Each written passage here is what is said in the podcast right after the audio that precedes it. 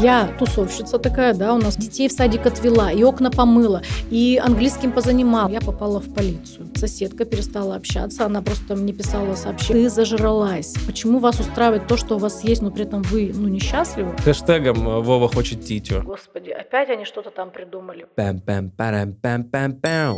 Ну что, давайте начинать. Ну что, друзья, всем привет. А, Хоп, хей, как говорится, ла-ла-лей. Если вы слышите этот приятный голос, это означает только одно, что вы включили подкаст «Садись почирикаем», а я его автор и ведущий Алексей Корнев.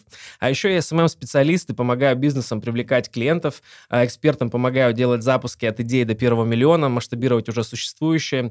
А, весь процесс запуска беру на себя от написания методологии до продаж. Сегодня у нас необычный выпуск. Необычен он тем, что он почти под елочку. Через э, неделю у нас будет э, Новый год. Да, и гость у меня, собственно говоря, тоже сегодня необычный.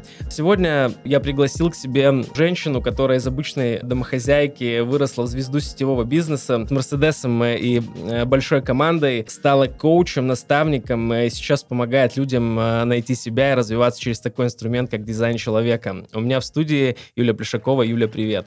Привет, привет. Ну, нормально я тебя представил? Ну, даже мне было интересно послушать про себя. Ну, ничего лишнего не сказал. Ну, нет пока. А, понятно. Супер. Э, я с тобой знаком э, не так давно, и мы познакомились с тобой благодаря дизайну человека. Мы обязательно с тобой о нем пообщаемся. Э, у тебя просто очень богатый бэкграунд, и мы начнем сначала с него. Ты из маленького города, из Асбеста. Ну, я там жила примерно с 1992 года. До этого я родилась и выросла в другом городе. Это еще более маленький городок, недалеко от э, Монголии. Ого, ничего себе. Ты, э, получается, смотри, э, ты когда ты э, в 92 году переехала? Да, получается, в 92 году вот этот период был очень непростой для нашей страны. Начались сложности межнационального характера. Mm-hmm. И тот город Агдвура, кстати, если кто-то из Агдавурака слышит меня, всем большой привет.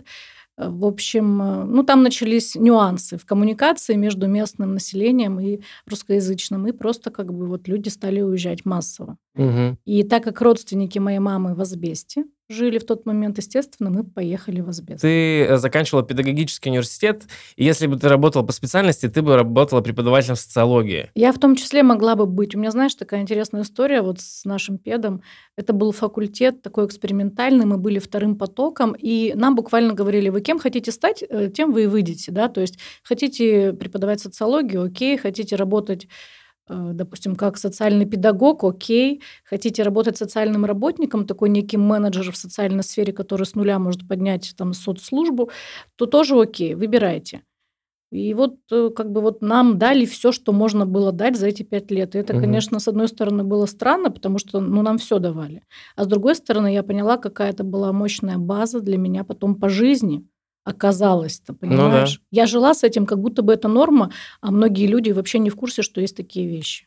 Я э, знаю много кейсов, на самом деле, э, люди, которые, вот именно педагоги, э, у них получается достигать э, больших результатов, реализовываться как раз-таки там э, в SMM, э, в, в сетевом бизнесе, потому что какая-то невероятная, как это сказать, суперсила брать в себя большое количество информации, вычленять суть и, ну, типа, и делать. Ты не работала же по специальности. Ну, так получилось, что я не работала по специальности, правда. Хотя благодаря этой специальности, так скажем, я попала в полицию в один а, период своей жизни. Ничего себе. Ты работала в полиции? Я там смогла проработать три месяца. Я работала в подразделении штаб, так называемый.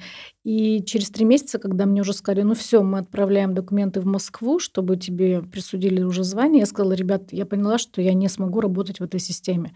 Потому что ну, там очень жесткая такая иерархия, структура. И как бы я поняла, что это не мой конек. Не то, чтобы я не могу подчиняться, но я поняла, что там не придется забыть про себя в принципе. По всем фронтам. Это единственная работа, которая в найме была у тебя или нет? Нет, нет. Я проработала, видишь, так получилось, что в полицию я пришла после серьезного такого трагической ситуации в своей жизни, и мне казалось, что мне уже без разницы, где работать. Mm-hmm. И в тот момент, так скажем, mm-hmm. мне предложили вот формат работы в полиции, я пошла туда, я восхищалась вот этими людьми, которые там работают, и я на самом деле с уважением отношусь к людям этой профессии, потому что я изнутри видела, насколько это тяжелый труд. И вот эта вот профдеформация, так называемая, она тоже как бы, ну, не просто так. А потом, потом у меня был еще опыт работы в крупной федеральной компании. С 2005 года я работала в компании «Мегафон». О, ничего себе. Что там делала? GSM. Ты знаешь, я сперва пришла вообще как обычный консультант колл-центра, и я настолько хотела сильно работать, э, что когда я пришла на собеседование, сказала, у меня все вопросы там с ребенком, с садиком, с бабушками решены, хотя ничего не было решено, Мгм. но мне безумно хотелось начать работать. И ты знаешь, э, сперва я была специалистом колл-центра, потом потихонечку там стала расти, уже потом занималась аудитом работы э, специалистов колл-центра. Ну, как тот человек, который отвечает за сеть с точки зрения вот нюансов, там аварий, э, коммуникации с разными подразделениями, плюс контроль тех, кто работает, продает. Ну, то есть там такой, знаешь, мощный был объем задач на самом деле – и я могу тебе сказать, что эта работа меня научила многим вещам. Как минимум даже ну, не бояться взаимодействовать с теми, кто тебя больше, старше, крупнее, мощнее, и решать задачи, которые возникают здесь и сейчас. Ну и плюс конфликтные клиенты, это вообще мой конек был, как оказалось. А сколько ты, сколько ты в Мегафоне проработала? Я в 2010 году уволилась оттуда. Mm-hmm. Ну ты знаешь, тогда была очень такая модная реклама. Мегафон. Будущее зависит от тебя. Да. Я помню, что это просто, они крутые, в общем, рекламщики. Я когда это слушала и смотрела, я понимала, что ну вот оно здесь, я могу прийти. И первые три года, когда я работала, я реально чувствовала и верила в, вот в эту философию, которую транслировала компания. Но когда я стала видеть другие нюансы, работая там, и поняла, что, ну, как бы то, что транслирует компания, и то, что есть внутри, это не совпадает немножечко, я, так скажем, поняла, что, ну все, понимаешь, как бы, когда мы куда-то приходим, и если там наша философия совпадает, мы вау, нам круто. Но как только есть уже разница в том, что я хочу, и в том, что транслируется, мы не можем там уже задерживаться. Угу. Но я какое-то время попыталась. Ну и ты, получается, решила не менять э, компанию, ты решила типа сама в, в бизнес уйти, да? Ну, так получилось, что это для меня тоже, понимаешь, было очень такой сложный шаг. Это со стороны выглядит, что так все просто. Несколько, ну, года полтора-два я пыталась уйти в другие отделы из колл-центра. Как-то у меня все не получалось. И в том числе пробовать себя как бизнес-тренер. Там была помощником, сутренером э, в разных корпоративных таких вот движухах. Но я, ну, с трудом я, так скажем, увольнялась, потому что мне сложно было принять это решение, потому что в тот момент я находилась в ситуации развода буквально, еще не официального, но уже как бы вот со своим первым мужем, и это все было страшно. Ну и, конечно же, э, то, что нагнеталось извне, из категории «ты сумасшедшая», ты вообще нормальная, Юль? У нас такой соцпакет, у нас здесь так все круто, у нас крупная федеральная компания, ну ты не в себе.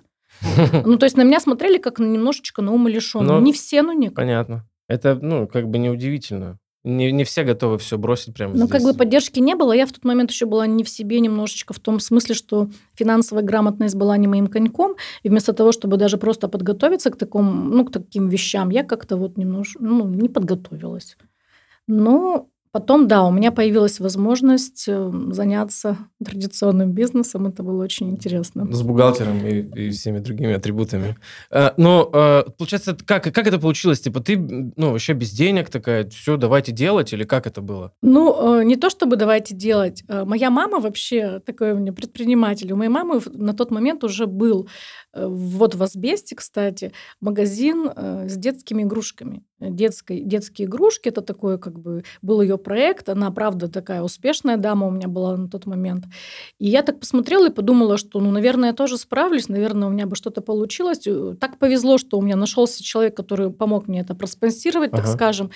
И я вообще шла в никуда. На самом деле, не имея никакого опыта, какое-то там, знаешь, представление у меня было про то, что такое бизнес. И теперь, когда люди говорят, я там вот хочу открыть бизнес, я всегда понимаю, что эти люди еще в розовых очках, потому что многие даже не знают, что нужно платить налоги. Ну, то есть, как бы, помимо того, что аренда, там, зарплаты, налоги, все остальное, многие об этом не догадываются. И я тоже была немножечко вот такой же, вот, знаешь, фантазеркой. Mm-hmm. Ну, мы проработали два года. Э, и в тот момент я поняла, я, мы работали тогда в торговом центре «Комсомол», и потом я работала в «Фанфане».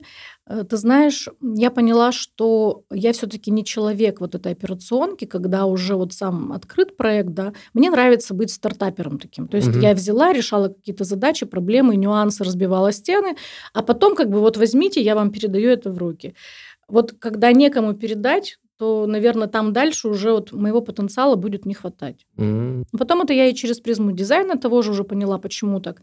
Но тогда я вот и удивилась, что как так, я мечтала об этом, я это сделала, я классная. А потом мне как-то скучно стало, я заскучала. Понимаешь, угу. уже какого-то интереса нет. Хотя я всегда любила работать с клиентами, и для меня продажи и клиентский сервис это не пустой звук.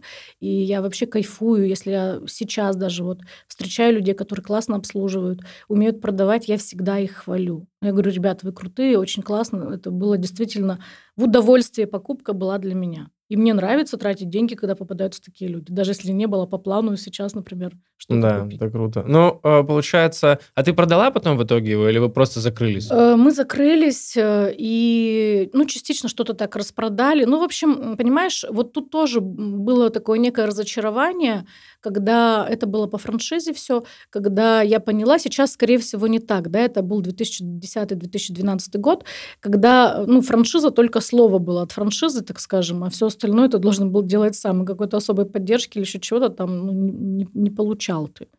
Плюс э, там же есть нюансы, да, ну, по крайней мере, у меня был договор такой, что только этот бренд я могу продавать mm-hmm. в рамках и ничего другого. Это был сегмент средний плюс. То mm-hmm. есть даже сейчас, вот я вспоминаю стоимость вещей детских, это была детская дизайнерская одежда. И, кстати, вот для будущих предпринимателей я хочу сказать, что открывать то, что еще неизвестно, это очень требует больших усилий финансовых. Не Конечно. не нужно быть таким дураком. Почему? Ну, Потому да. что мне казалось классно, я на рынок привезу новый бренд, это так прикольно, супер.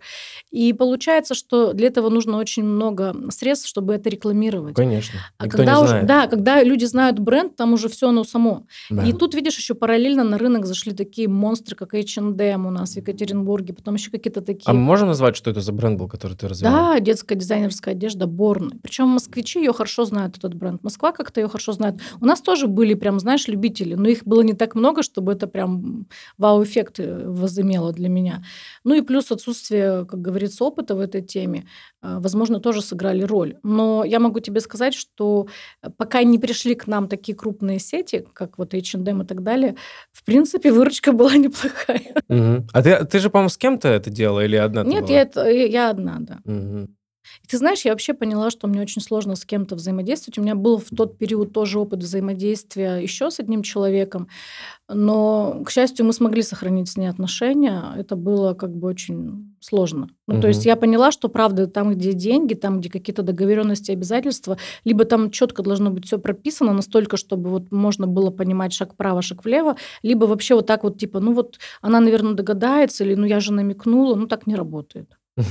Понятно. Ну, э, в общем, вот, вот этот вот задел э, на предпринимательство в тебе, так, в тебе так и остался. Да даже ты, э, будучи в декрете, ты все равно вязала, продавала на заказ. Ты, ты посмотрел мой инстаграм. Да, конечно. С 2013 года я же готовился. Все же, все же не просто так. Мне, знаешь, что еще интересно? Что, ну, понятно, там, ты сидела в декрете, тебе это все, ну, типа, надоело, ты захотела там дальше развиваться. И почему ты выбрала для себя направление сетевой бизнес? То есть, э, как бы не какой-то другой снова попробовать, э, такой классический, а вот именно я пошла в сетевой. Вообще дичь, да? Ну да. Особенно с учетом того, что многие воспринимают сетевиков как сумасшедших сектантов. Да, ну да. и в целом, видишь, у нас репутация у сетевых предпринимателей подпорчена. Но вообще на самом деле, ты знаешь, э, я могу тебе сказать, что это был такой тоже момент очень интересный. В тот период, когда я была в декрете с ребенком. Это был мой второй декрет. И когда был первый декрет, ты знаешь, у меня была иллюзия того, что когда у тебя есть сложности с финансами, то как бы декрет тебе не в радость. А вот когда у тебя с финансами все ок, декрет тебе в радость, и ты такая наполненная мать. Во втором декрете, когда не было нюансов с финансами, я поняла, что э, вообще со мной так не работает. Я точно так же уже через год начала тихо сходить с ума, потому что вот этот день сурка, я, я, я люблю своих детей, это запланированные дети, я не могу рожать просто так, знаешь, как бы у меня резус отрицательный, если кому-то что-то об этом говорит, то есть беременности все мои запланированы. Но через год я поняла, что я схожу с ума. И я могу тебе сказать, что вот этот процесс, так скажем, ну, поиска себя, он еще занял примерно год с копейками. И в тот момент у меня появилось вязание. Я не вязала 13 лет до этого. То есть я в детстве там когда-то училась, а потом я просто начала понимать, что мне нужно что-то делать, хоть что-то, чтобы, ну, вот себя отвлекать. И ты знаешь, я могу тебе сказать, что у меня не было проблемы с помощниками. То есть муж очень как бы, хорошо всегда помогал с ребенком. Mm-hmm. То есть я опять-таки не относилась к мамочкам, которые там, знаешь, все на ней, она страдает. Нет, у меня была помощь.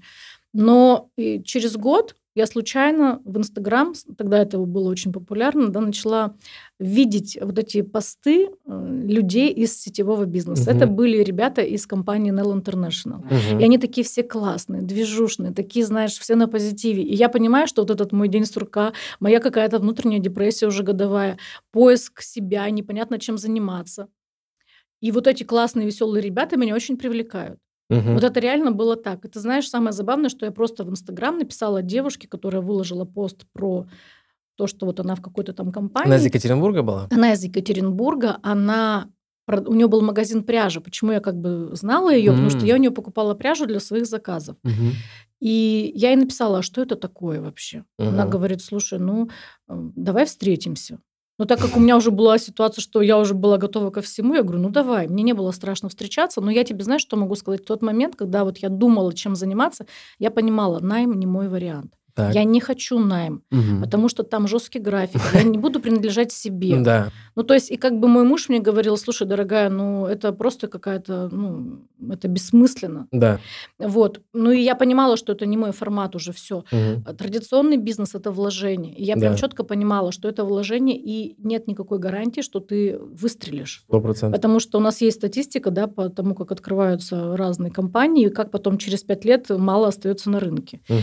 И я понимала, что мне нужно такое направление, где нет вложений, где нет жесткого графика, где я могу сама простраивать свою работу и где позитивные люди. Вот понимаешь, угу. вот это было ключевое для меня. Да. Я пришла в сетевой не за Мерседесом, не за деньгами. Я пришла за тусовкой. Вот это честно.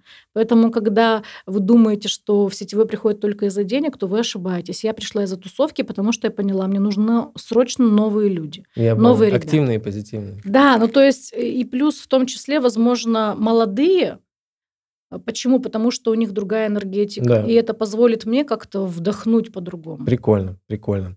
Вообще, э, у меня лично люди, которые э, пришли в сетевой и добились там какого-то результата, вызывают вообще какое-то невероятное восхищение, потому что это люди определенного склада, мне кажется. Я открою тебе тайну, я тоже был сетевом, я тоже занимался НЛем, э, я просто тебе об этом не рассказывал. И заходил, скорее всего, я в те же самые года, когда и ты, у меня был наставник из Новосиба, э, как, как, как раз-таки откуда и пошла вся эта история с НЛем, вот, эм, Э, тогда вышло вот это скандальное видео Бориса Цицулина, где он разгоняет, что Energy Diet там на 80% из мальтодекстрина состоит и никакой пищевой ценности не несет.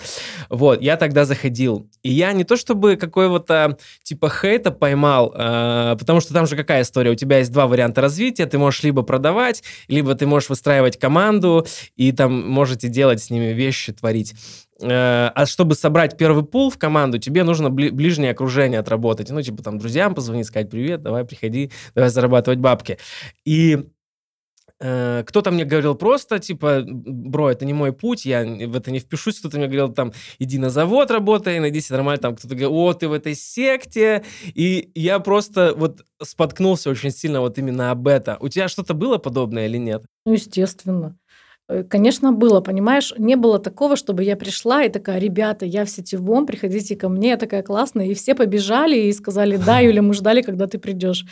Я могу тебе сказать, что на тот момент, когда я была в декрете, у меня был такой жесточайший период, когда я не общалась ни с кем. То есть и это опять-таки мне понятно сейчас, почему произошло, через тот инструмент, с которым я сейчас работаю. Но в тот момент это было так. Э, я тусовщица такая, да, у нас постоянно дома какие-то гости всегда, каждые выходные. Mm. Мне говорили, Юля, ты душа компании. Я забеременела, я подумала, что у меня гормональные какие-то нюансы, поэтому я не хочу никого видеть. Я ни с кем не общалась, я никого не звала в гости. И это продолжалось, ну, почти там три года. То есть, э, когда я пришла в сетевой, Вовке было два года, три месяца. И вот этот весь период, плюс моя беременность, я ни с кем не общалась. То есть я сократила свою коммуникацию со всеми. Доходила до такого, что муж мне говорил, слушай, может быть, ты на машине поездишь, потому что там аккумулятор садится, а ты вообще ей не пользуешься, ну зачем как бы нам две машины, съезди хотя бы в Гринвич, что ли. Ну, то есть, чтобы какая-то продолжительная была поездка. То есть я не выходила из дома. Я не была как сумасшедшая бабулька, да, которая сидит дома там, не знаю. Я не употребляю никакие алкоголь, там, наркотики. Это не моя история. То есть я не то, чтобы там пила и страдала. Нет, я просто вот была в какой-то такой прострации. Даже когда я выходила на прогулку с ребенком, я специально садилась подальше от этих вот мамочек с детьми, потому что, ну, мамочки с детьми обсуждают определенные темы. Они восхищены да. вот этим процессом. Молокоотсос. Да, там, у кого какого цвета, там, кто когда сходил, какой там ну это жестко, это жестко, да. И как бы мне не то, чтобы я, я просто не, не хотела. Я брала с собой, кстати, вязание, садилась подальше и вязала, ну, как бы всем видом показывая, что я не готова к коммуникации. И ты знаешь, когда я пришла в сетевой, у меня не было никакого ближнего круга людей, которых бы я могла позвать. Понимаешь, когда мне говорят, Юля, ну что, у меня нет соцсетей, у меня, а, я ни с кем не общаюсь, там, кто за мной пойдет. У меня был Инстаграм, где было там, не знаю, 118 подписчиков вроде бы было. Вот этот Инстаграм мамочки, которые выкладывают фотографии да. ребенка с кашей. Хэштегом э, Вова хочет титю. Да, да, да. Было, было, да. мама. Я даже не помню сама. Ну, то есть и я как раз вот, наверное, в тот момент была такой женщиной, которые пишут, знаешь, шапки профиля, э, мать любимого сыночка, жен, жена мужа, да, да, да. Э, там лучшая мама на свете. Да, воспитываю ну, двух принцесс. Ну, или, да, да, да, да, да. И, причем я как бы никоим образом не смеюсь над этой ну, ситуацией, да, да. у меня правда было, была вот такая история. И я могу тебе сказать, что я пришла никакая, но я поняла, что я представляла себя как барон Мюнхгаузен, который угу. должен вытащить себя за волосы угу. из этого болота. Угу. При том, что, понимаешь, в моей жизни не было какой-то трагедии, в моей жизни не было каких-то сложностей. То есть э, мне люди говорили, знакомые, ты зажралась. Юля, ты зажралась, mm-hmm. потому что, ну что тебе еще надо? Все хорошо, все в порядке, там ты не голодаешь. Э, ну почему ты как бы недовольна? А я внутренне была недовольна тем, что я как будто бы, знаешь... Не социализировалась там, не реализовала вообще потенциал свой. никак. Да? Мне уже... Я в 35 родила Вовку, то есть мне уже 37, и я чувствую в себе потенциал, но я должна радоваться как бы вот простым вещам, mm-hmm. которые мне почему-то радость не приносят. Mm-hmm. И в тот момент, кстати, до сетевого у меня был период, когда я увлеклась кулинарией, я стала много стряпать. Вовчик такой был спокойный парень, как бы много спал. И я даже решила пойти на курсы кондитеров. Тогда очень гремела школа кондитория. Сейчас она тоже работает. Я думаю, там у них такие авторские десерты прикольные.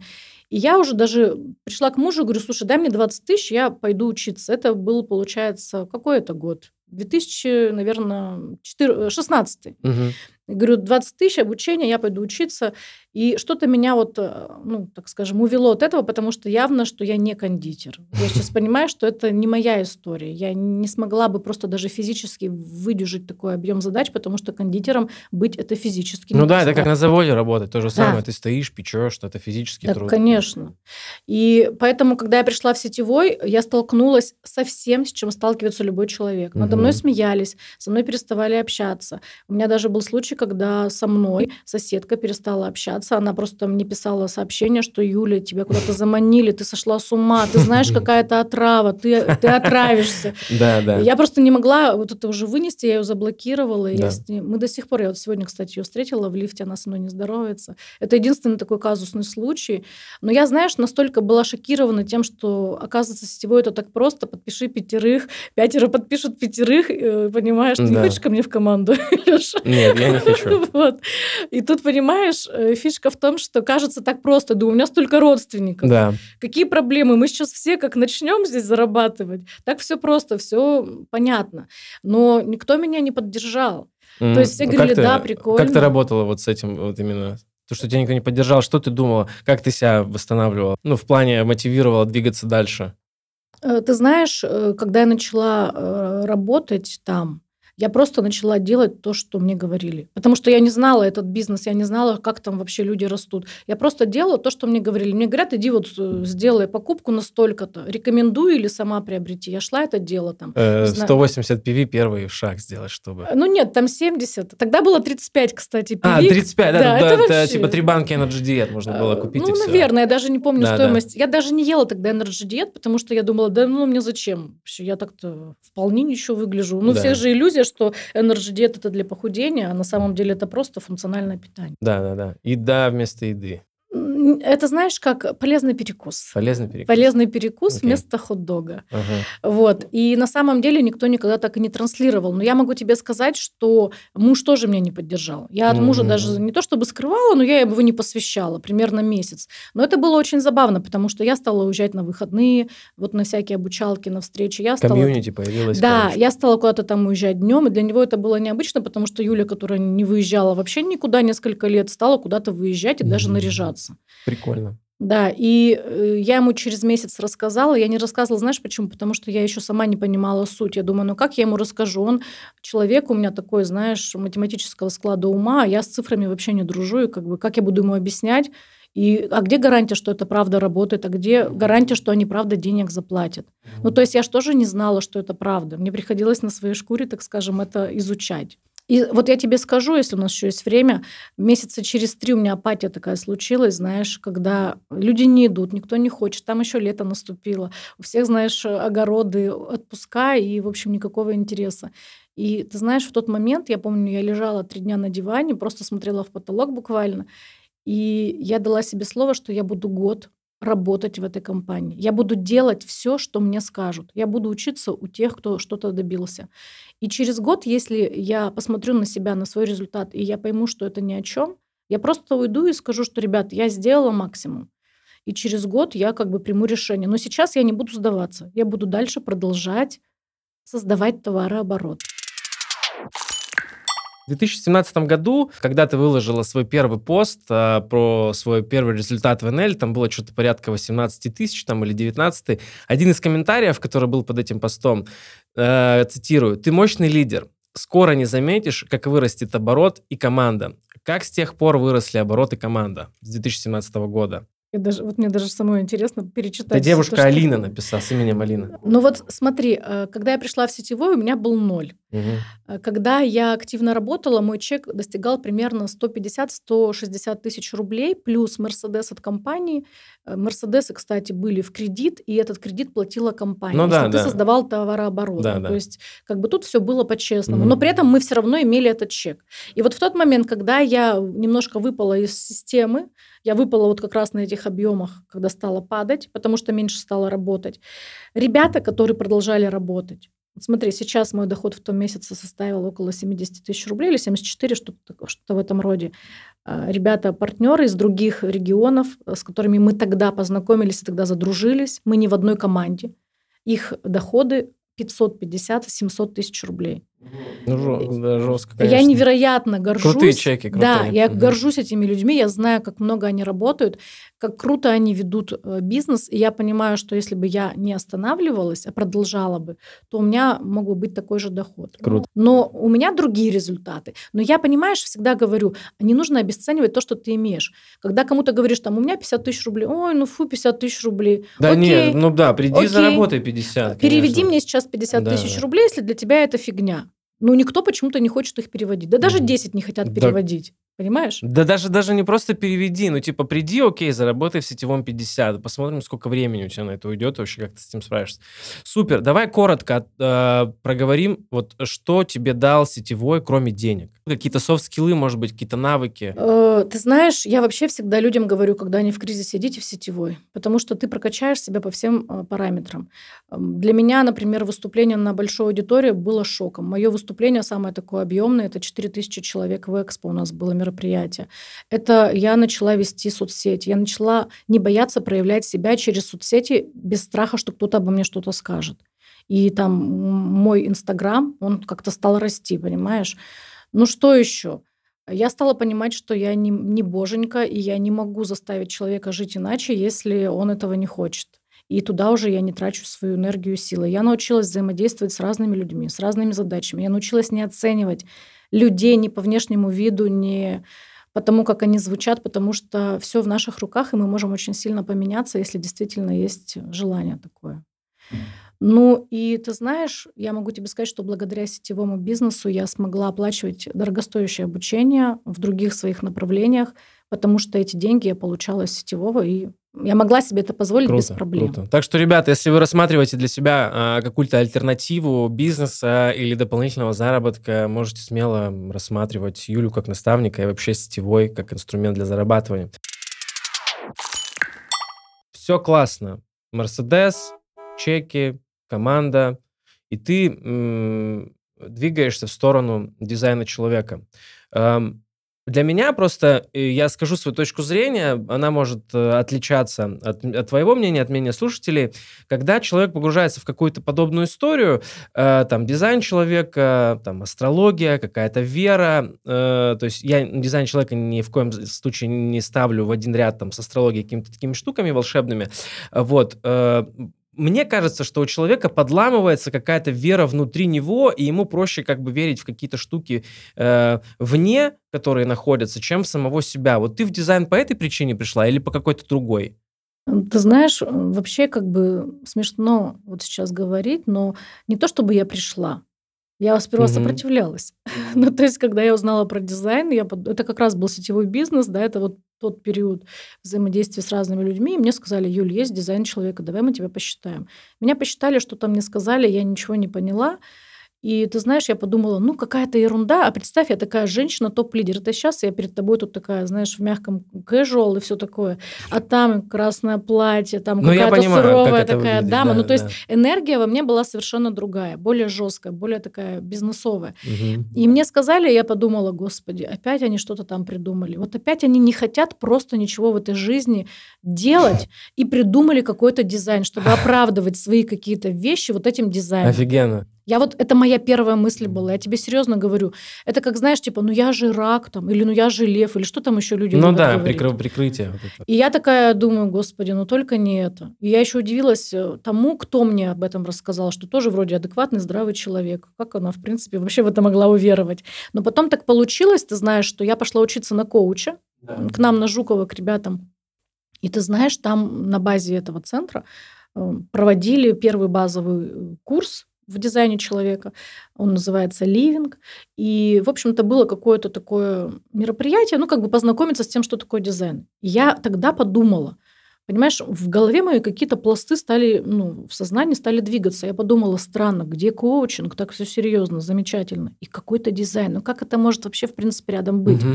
Но так как я уже вдохновилась людьми, которые давали коучинг и вот этим центром атмосферы философии, я подумала, что, ну, не может быть это так все знаешь, однобоко, как я это увидела. Надо сходить и посмотреть. И тогда я впервые пришла и посмотрела, и тогда только, наверное, рассчитала свой дизайн по-настоящему и села смотреть, что это такое манифестор. Угу. И я была в шоке. Вот тут вот случился, ну, так скажем, мой шок, мои внутренние изменения, когда человек, который меня не знает, какой-то э, дяденька на YouTube мне рассказывает про то, кто такие манифесторы, и рассказывает о нюансах женщин-манифесторов, о которых я знаю и с которыми я боролась все эти годы. Mm. Понимаешь, у меня был шок, потому что я работала в психотерапии для того, чтобы с этим что-то сделать. А оказывается, это моя жизненная сила. Оказывается, это то, от чего я не могу избавиться. Я должна научиться с этим жить. И вот тут я такая, а у меня же, видишь, очень хорошая база по психологии. Мы угу. вспоминаем наш э, педагогический университет, где нам да. за пять лет дали просто, знаешь, от перинатальной психологии, когда ребенок в животе там до старости. И я как бы очень многие вещи просто понимала уже из того периода. Плюс коучинг. И я подумала, боже, как это вообще может быть? То есть там что-то есть, нужно с этим разобраться. И я, знаешь, я пошла по какой-то такой странной схеме для себя. Очень часто люди, изучая дизайн, что-то читают, смотрят, слушают, угу. потом как-то там приходят там в какую-то уже серьезную историю. Я просто сказала, я хочу пойти на этот ливинг. Все. Я ничего сама читать не буду, изучать не буду, мне нужно сразу же чистое знание от профессионала и синициировала приезд гида, аналитика из Москвы сюда, в Екатеринбург. Вот так даже получилось. Ничего потому что моя хорошая знакомая в тот момент уже у нее училась. И я услышала голос этого человека, я не видела ее ни разу, никакого инстаграма. Я говорю, привези эту женщину, потому что она так круто говорит, я хочу у нее учиться. Ну, так вот и началось. Поговорим немножко про скептицизм, да, со стороны других людей. Э, да, действительно, ты открыла для себя, что э, дизайн человека работает, и дает ответы на многие вопросы. Почему тогда так важно знать дату рождения? Почему вообще привязка именно идет к этой дате рождения? Ну вот смотри, очень часто Очень часто дизайн относят к астрологии, да, ну Да. что там вот как бы вот астрологи рассчитывают натальную карту. Да. Но на самом деле в дизайне из астрологии только вот привязка к тому, чтобы расчет сделать Мгм. того, как там стояли планеты и так далее. Поэтому здесь, понимаешь, вот вообще даже история возникновения дизайна очень странная, да, вот прямо скажем, она необычная, мистическая. И я могу тебе сказать, что я человек-логик. Ну, то есть я вот э, не абстрактный у меня ум, у меня логический ум. И когда я начала изучать дизайн и узнала, откуда пришел к нам дизайн, я такая, так, я не готова это вообще переварить. Вот пусть оно будет как факт. Давай я буду разбираться вот с этой сутью, а вот как он там пришел, пока я не буду в это погружаться. И на самом деле мне это позволило, ну, так скажем, убрать вот этот скепсис и начать просто изучать вот это направление. Мгм. Потому что, по большому счету, да, если придираться, а что это вот тут вот расчеты, а время рождения, а что за бред, а сколько таких людей там еще родилось, Да. а вот они ж не могут быть все там разные или Мгм. одинаковые. То есть я убрала это и решила просто погружаться. Мгм. Поэтому я считаю, что если человек не готов к этому знанию, и не надо туда лезть. Ну зачем? Мгм. Мгм. Если ты к этому не готов, Значит, не нужно. хорошо и так. да, ему. ну так же, как Diet, да, там, Да, ну не да. готов, не надо писать эти разоблачительные послания. Ну да, да, да, согласен. Согласен. Но э, те- тебе вообще как вот по жизни? э, э, сколько ты уже занимаешься дизайном? Вот смотри, когда я пришла в дизайн человека, я ничего не планировала, Леш. То есть у меня не было цели здесь зарабатывать, у меня не было цели здесь что-то как-то взаимодействовать с людьми на эту тему. Я хотела просто понять, кто такие манифесторы. Ну, Ты изучая себя, ты изучила полностью дизайн, как бы весь, и сейчас помогаешь другим людям. Леш, я тебе хочу сказать, что еще не весь. Мое обучение продолжается. Обучение в дизайне человека очень такое, знаешь, поэтапное, непростое. И здесь оно так простроено, что ты не можешь как бы залезть на уровень тот, который еще ну, предшествует. Нужно предыдущий уровень освоить. Мгм. И, например, есть такое направление, как космология. Мгм. Там информация о том, откуда мы произошли, что после смерти, понимаешь, там вот все вот эти вещи очень глобальные. В этом году я хотела уже в январе пойти на этот курс. Я могу Мгм. себе позволить как э, студент профессионального уровня. Мгм. Но я поняла, что пока нет. Мне еще рано, потому что мне надо разобраться вот с базой. То есть я уже три года изучаю дизайн профессионально уже сейчас. Я трачу на это деньги.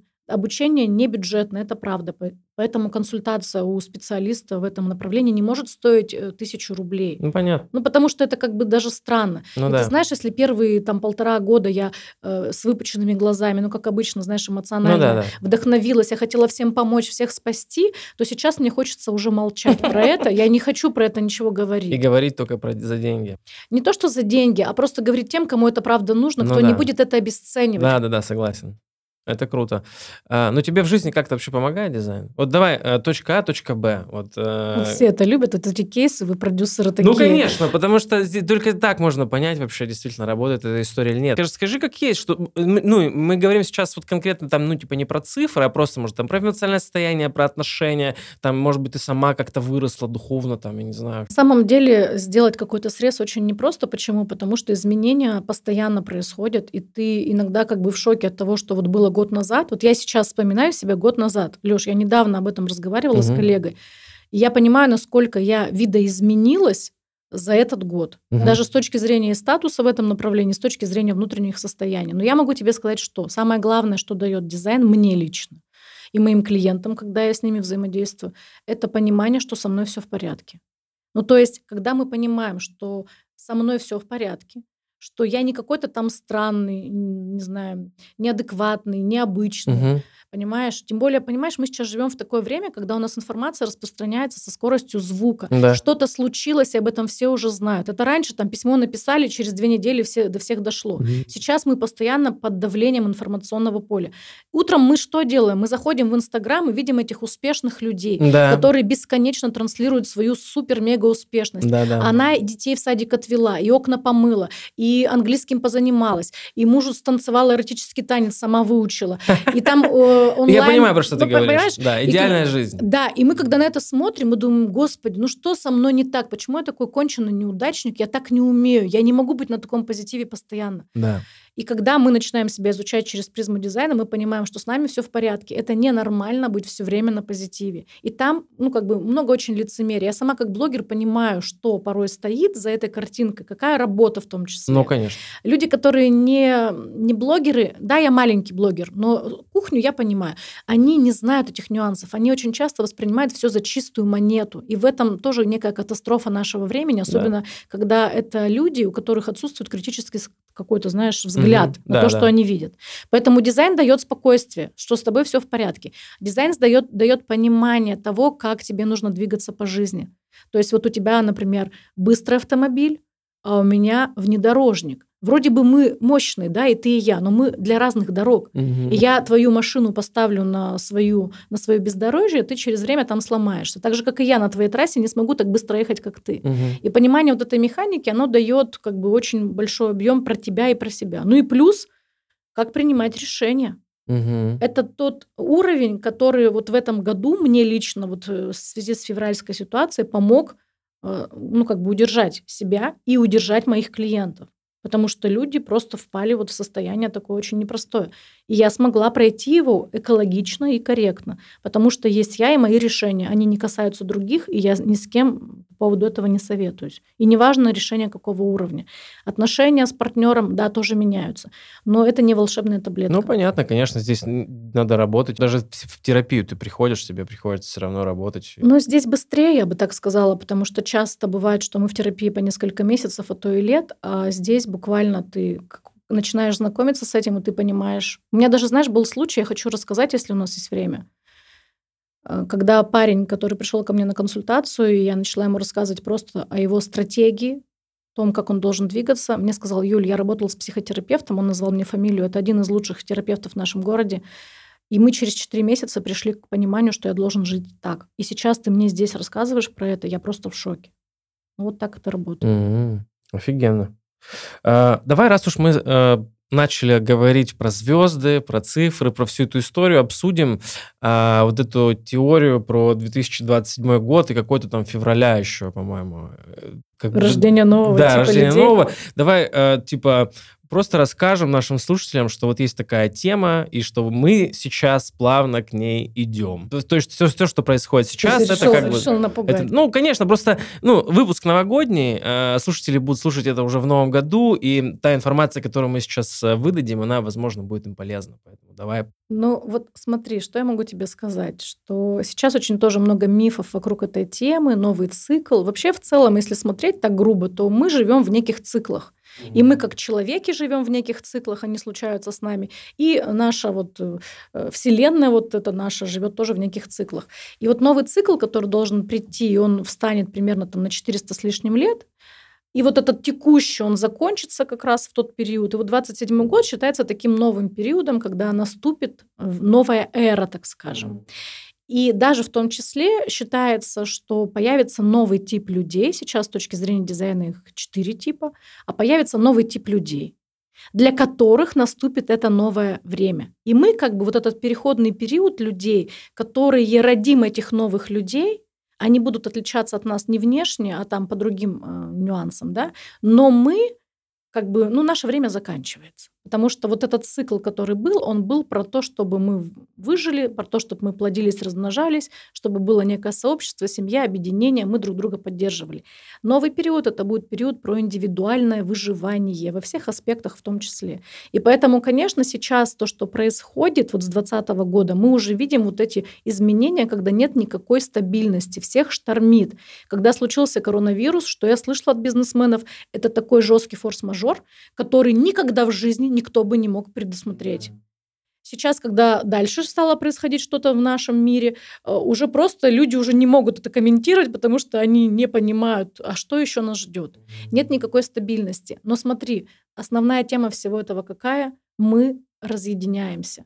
И с точки зрения личной взаимодействия, потому что сейчас многие не хотят создавать семью, многие, кто уже расстался, не хотят э, как бы дальше это продолжать плюс полтора метра, да, коронавирус, да. плюс сейчас каждая страна сама за себя. Раньше бы, представь, лет 50 назад случилась бы такая эпидемия, так все бы объединились бы, создали вакцину одну для всех, как это было до этого. Сейчас нет, каждый за свое, еще чужую не признаем. Да, да.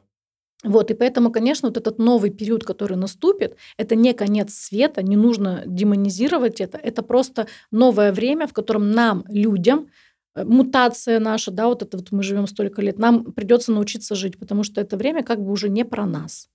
Это если очень в общем так сказать. Но я э, хочу призвать всех к адекватности. Это не повод паниковать, истерить или сходить с ума. Это повод как раз научиться найти опору внутри себя. Что сейчас, например, делают психотерапевты в работе с клиентами. Да? Когда у нас нестабильность, терапевты учат находить людей опору внутри себя. Не снаружи, не в авторитетах, не в соседях, не в мужьях там и так далее, а внутри себя. Поэтому наша задача научиться это делать для того, чтобы потом там нам было э, жить Мгм. комфортно. То есть сейчас до 27 года нужно э, работать над тем, чтобы найти опору, что когда это время произойдет, ты уже такой, все, я четко, твердо стою, меня никуда болтать не будет. И в том числе и через разные инструменты, возможно, но и посмотри, вот эта вот эм, потребительская жизнь наша, да, а можно я скажу плохое слово? конечно. Вот это вот потреблятство, в котором мы живем столько уже лет, и мы, когда случился коронавирус, многие поняли, как много всяких ненужных вещей у нас, даже с точки зрения одежды, да, которая нам не нужна, но мы зачем-то, как сумасшедшие, все это скупаем. И я могу тебе сказать, что люди, которые зафиксированы на таких темах, как секс, на таких темах, как еда э, и деньги, конечно, почувствуют невероятное опустошение в тот новый период, потому что это уже не будет такой ценностью, не будет так сильно, ну, таким важным, понимаешь? Как бы, когда ты просыпаешься в новом мире, в котором это не является ценностью, и это не приносит столько удовольствия, сколько сейчас людям, да, покупка новой крутой сумки, классный секс, там, я не знаю, или э, объелся в мишленовском ресторане. Это не будет уже вот так приносить удовольствие. То, конечно, когда у тебя больше ничего в жизни нет, ну, знаешь, непонятно, на что тебе опереться. Ты как коуч еще, э, мы еще одну твою сторону такую э, заденем в конце. Хотел поговорить просто про стресс. И у стресса просто есть такая функция, да, капсулизироваться, то есть он накапливается, нужно давать разрядку. Ты как коуч можешь э, что-то посоветовать слушателям вообще, как разряжаться? Разряжаться. А как разряжаться, да? Давай, Ну, разрядимся. давай, мы это, это не секси-чатик, да, поэтому давай что-то такое, ну, типа, ну, Ну, типа практичное. Типа супер. Ну, не, ну секс тоже практичная история, но есть же еще другие инструменты. Ну, конечно, это не то, что как бы является единственным способом. Да. Ты знаешь, на самом деле я могу тебе сказать, по моим наблюдениям в работе с людьми, а работаю с людьми я достаточно много. Конечно, основная проблема, мы не умеем выражать свои эмоции. Вот эта наша эмоциональная природа очень страдает. Особенно вот эта тема, мальчики не плачут там или Мгм. приличные люди так себя не ведут, и мы с детства это вбиваем в головы наших детей. И вот как раз научиться нам сейчас э, в наше нестабильное время возвращаться в свое тело, чувствовать свое тело, и когда оно устало в том числе, понимаешь, это же тоже мы же сами себе искусственно загоняем в стресс. Да. Даже когда вот мы планируем неадекватно свой режим дня, когда мы запланировали 10 дел, из которых мы можем сделать 2 с учетом текущей ситуации даже на дорогах.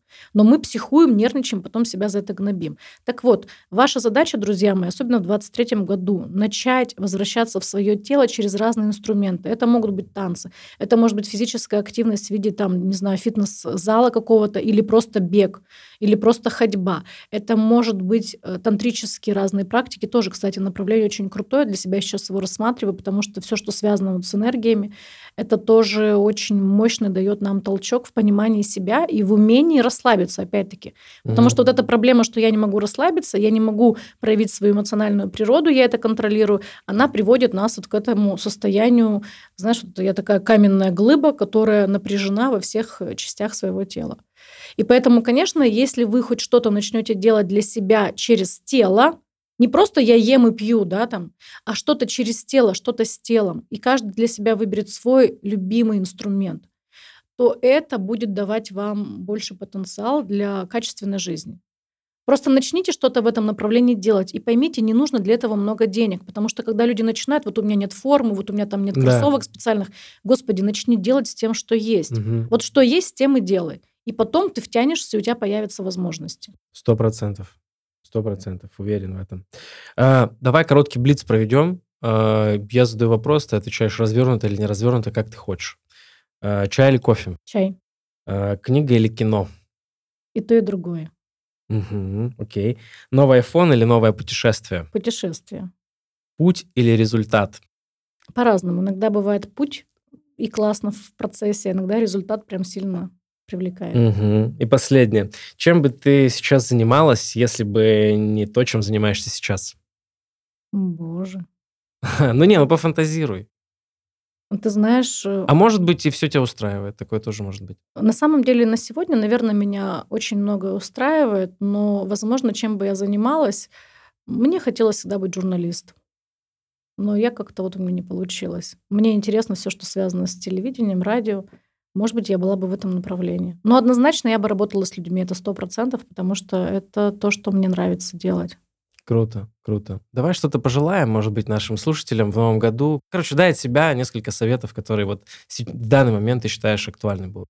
Ты знаешь, мне бы хотелось, чтобы вот в будущем году, который наступает, люди бы познакомились с собой, потому что очень часто мы себя не знаем, мы играем некие роли, у нас есть несколько разных масок, которые мы используем, и мы даже эти маски используем с собой. И вот познакомиться с собой, и в этом нам в том числе будет помогать одиночество, которое многие боятся и не любят, но это как раз время для творчества, для креатива, для того, чтобы узнать себя лучше.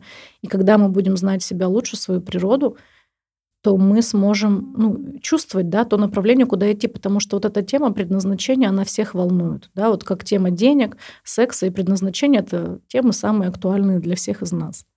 И мне хотелось бы, чтобы люди познакомились с собой, потому что чем больше людей, понимающих себя и свою природу, будет на планете, тем гармоничнее будет наша жизнь. И мы будем уже, понимаешь, следовать своим целям и своим задачам, своей философии, а не просто идти как бараны, там, не знаю, за кем-то или за чем-то. А, Друзья мои, ну, в общем, а, вот такой выпуск у нас а, получился с Юлей. В описании будут э, ссылки на все Юлины профили.